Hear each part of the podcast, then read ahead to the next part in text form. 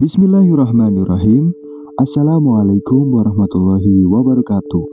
Selamat datang di Siniar Gozi bersama membuka cakrawala. Pada kesempatan kali ini, Hozi akan bercerita pada segmen tentang kisah para nabi. Episode pertama, part pertama dari Nabi Adam alaihi salam. Kuy, langsung saja. Jangan lupa ambil air wudhu dan siapin posisinya dengan baik.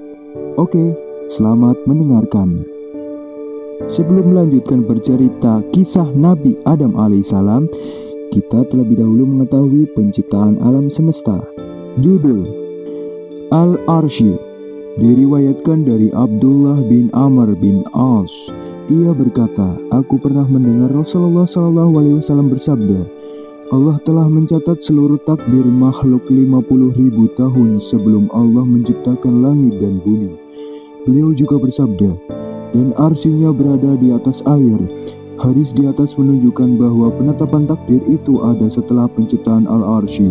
Maka tetaplah bahwa penciptaan al-arsy itu lebih dahulu dibandingkan penciptaan al-qalam atau pena, yang dengannya segala takdir ditulis Demikian pendapat yang dianut oleh mayoritas ulama. Sehingga penciptaan dimulai dari arsy Allah, kemudian Allah ciptakan pena al-qalam yang berfungsi menuliskan segala hal yang akan terjadi semenjak pena itu diciptakan hingga hari akhir dan catatan itu disebut dengan Lauful Mahfuz. Judul Langit dan Bumi Allah berfirman, Sesungguhnya Rob kamu ialah Allah yang telah menciptakan langit dan bumi dalam enam masa. Dia bersemayam di atas arsy. Al-Quran Surah Al-A'raf ayat 54 Enam masa ini ada dua pendapat. Enam masa diartikan sebagai enam hari di dunia, enam masa dalam waktu yang lain. Lautan dan sungai. Dari Abu Hurairah, ia berkata, Rasulullah bersabda ada empat sungai yang airnya dipancarkan dari surga, yaitu Eufrat, Nil, Saihan, dan Jaihan. Judul Bintang-Bintang Allah berfirman, Sesungguhnya kami telah menghiasi langit yang dekat dengan bintang-bintang. Al-Quran Surah Al-Mulk ayat 5 Allah menciptakan bintang-bintang untuk sebagai penghias langit, sebagai alat pelempar syaitan, sebagai tanda untuk mengetahui arah. Judul Galaksi Bima Sakti Heraklius pernah mengirim surat kepada Muawiyah. Ia menanyakan mengenai Al-Majarrah, galaksi Bima Sakti, Al-Qaus, pelangi, dan sebidang tanah yang belum pernah terkena pancaran sinar matahari kecuali satu saat saja. Surat itu kemudian dituliskan kepada Ibnu Abbas dan beliau menjawab, Sesungguhnya Al-Qaus pelangi itu tanda aman bagi hidup bumi dari tenggelam Al-Majarrah Bima Sakti adalah pintu langit yang terbelah dan sebidang tanah yang belum pernah terkena pancaran sinar matahari kecuali satu saat saja ialah laut yang menyelamatkan Bani Israel. Judul Penciptaan Malaikat Malaikat ialah makhluk ciptaan Allah yang memiliki sifat kuat dalam beribadah, besar fisiknya, serta memiliki kemampuan menjelma dalam berbagai wujud. Ada kalanya malaikat menjelma menjadi manusia tampan seperti di zaman Nabi Lut, terkadang menyerupai orang Arab, dan terkadang menampilkan bentuk aslinya seperti saat menurunkan wahyu pertama kalinya kepada Nabi Muhammad Sallallahu Alaihi Wasallam. Malaikat umum untuk diketahui, pertama Jibril menyampaikan wahyu adalah tugasnya. Dua Mikael Tugasnya mengurusi hujan dan tumbuhan yang dari keduanya muncul berba beragam rezeki di dunia ini. Tiga, Israfil. Meniup sangkakala itulah tugasnya. Israel mencabut nyawa itulah tugasnya. Mungkar dan Nangkir bertugas menanyai di alam kubur. Rokib bertugas mencatat amal baik. Atid bertugas mencatat amal buruk. Dan Malik bertugas menjaga pintu neraka dan terakhir Ridwan, malaikat Ridwan, bertugas menjaga pintu surga. Judul Penciptaan Jin Rasulullah Shallallahu Alaihi Wasallam bersabda, Para malaikat diciptakan dari cahaya, jin darinya api, sedang Adam diciptakan dari sesuatu yang telah disifatkan kepada kalian. Hasan al-Bashri berkata, Iblis bukan sama sekali dari bangsa malaikat.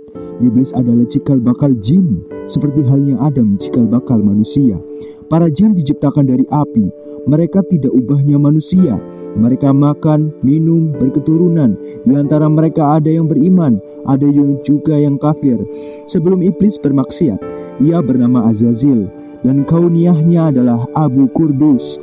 Jin diciptakan sebelum Nabi Adam, penghuni bumi sebelum manusia ialah Hin dan Bin.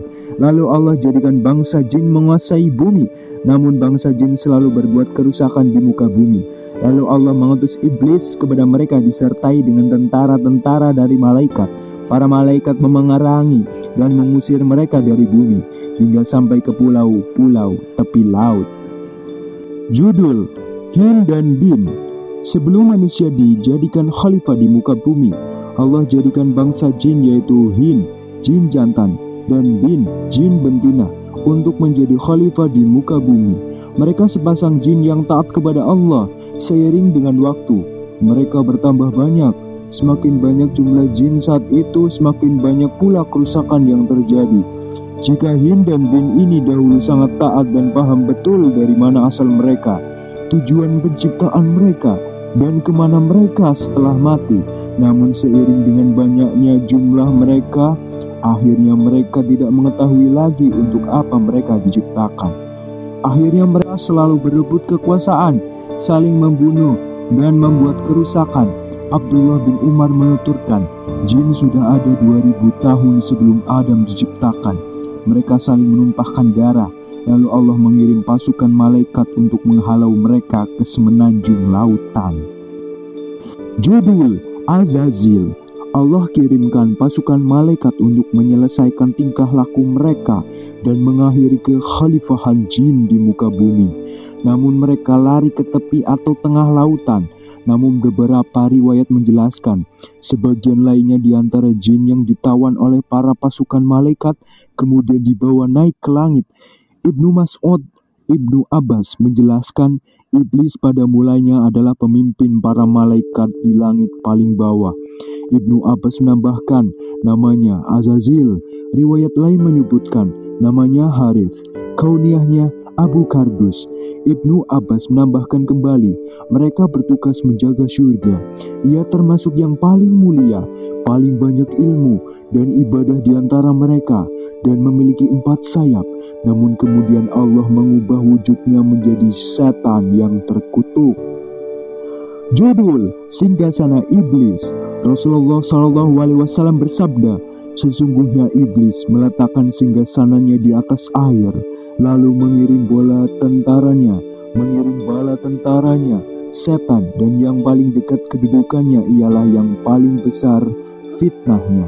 Hadis riwayat Muslim nomor 5032. Akhirnya 2000 tahun setelah berakhirnya masa kekhalifahan jin, ini Allah hendak menjadikan khalifah yang baru di muka bumi. Siapakah dia? Adalah manusia. Siapa yang Allah ciptakan? Nabi Adam alaihi salam. Sampai-sampai malaikat bertanya karena heran dan bingung. Mengapa Allah menciptakan kembali khalifah yaitu manusia? Padahal manusia sama-sama akan berbuat kerusakan dan menumpahkan darah di muka bumi ini. Ini dia lanjut kepada tentang kisah para nabi, yakni kisah Nabi Adam alaihi salam. Judul Proses Penciptaan Allah berfirman, Sesungguhnya aku hendak menjadikan seorang khalifah di muka bumi.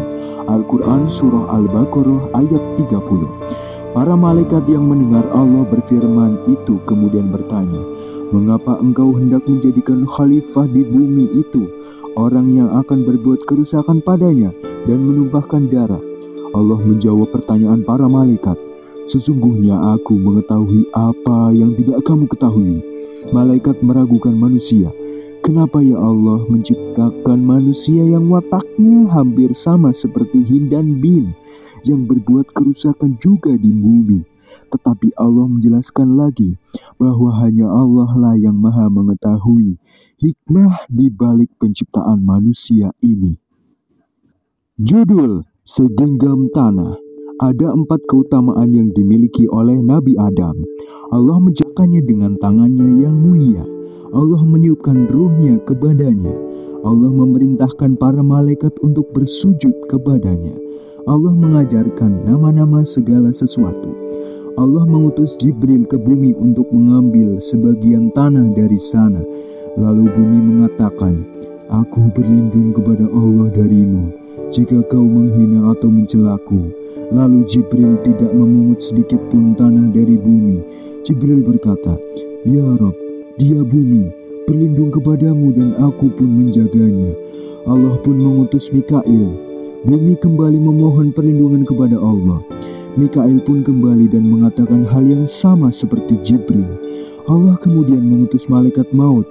Bumi memohon hal yang sama, namun malaikat maut berkata, Aku pun berlindung kepada Allah untuk kembali dan menunaikan perintahnya. Judul Tahapan Penciptaan Malaikat maut kemudian mengambil sebagian tanah dari permukaan bumi dan ia mencampur menjadi satu. Ia tidak hanya memungut dari satu tempat, ia mengambil sebagian tanah putih, merah, dan hitam. Karena itulah anak keturunan Adam memiliki warna kulit yang berbeda-beda. Malaikat maut membawa tanah-tanah tersebut naik, lalu tanah menjadi basah, diberi air dari surga, hingga berubah menjadi lazib. Lazib artinya yaitu melekat satu sama lain. Pada hari Jumatlah Allah menciptakan Adam. Pada hari Jumat Adam juga dimasukkan ke dalam surga. Pada hari Jumat, Adam dikeluarkan dari surga pula, dan pada hari Jumat, hari kiamat terjadi. Tahapan rupa Nabi Adam yang disebutkan Al-Quran 1. Turat Al-Quran Surat Ali Imran ayat 59 Sama dengan tanah 2. Tin Al-Quran Surat Al-Isra ayat 61 Seperti tanah yang diberi air 3. Lazib Al-Quran Surah As-Safat ayat 11 seperti tanah liat yang lengket. 4. Sahal, Salin, Khal, Kaf, Kha, Fakhar. Al-Quran Surah Ar-Rahman ayat 14 seperti tanah yang sudah dibentuk dan menunggu kering. 5. Hamaim, Masnun. Al-Quran Surah Al-Hijr ayat 26 seperti tanah berbentuk yang sudah kering. Judul Tinggi Nabi Adam Allah menciptakan Nabi Adam dengan tinggi 60 hasta. Sebagian lagi menyebutkan 70 hasta dengan lebar 7 hasta. Satu hasta sekitar 45 cm sehingga tinggi Nabi Adam sama dengan 2700 sampai 3150 cm atau dalam meter 2,7 sampai 3,1 meter. Sedangkan tinggi manusia saat ini hanya berkisar 3 sampai 4 hasta saja, 135 sampai 180 cm. Allah menciptakan Adam dengan tinggi 60 hasta itu, semakin berkurang tingginya seperti sekarang ini. Hadis riwayat Bukhari. Judul Bermain-main Lalu Allah membiarkan Nabi Adam hanya jasad tanpa selama 40 tahun. Suatu ketika iblis melintas di hadapan jasad Nabi Adam lalu memukulnya. Jasad tersebut kemudian mengeluarkan suara seperti suara tanah kering. Al-Quran Surah Ar-Rahman ayat 14 Lalu iblis itu bermain-main di dalam tubuh Nabi Adam Masuk melalui lubang yang satu dan keluar dari lubang lainnya Para ulama menjelaskan inilah yang menyebabkan syaitan sangat hafal titik lemah dan tubuh manusia. Bahkan sebagian lagi ada yang bersembunyi dalam aliran darah untuk menggoda manusia karena iblis sudah menjelajahi tubuh Nabi Adam sepuasnya. Pada saat Nabi Adam belum diberi ruh oleh Allah, di antara lubang itu ialah Pertama, lubang mata, menyesatkan pandangan Dua, lubang hidung, menyesatkan penciuman.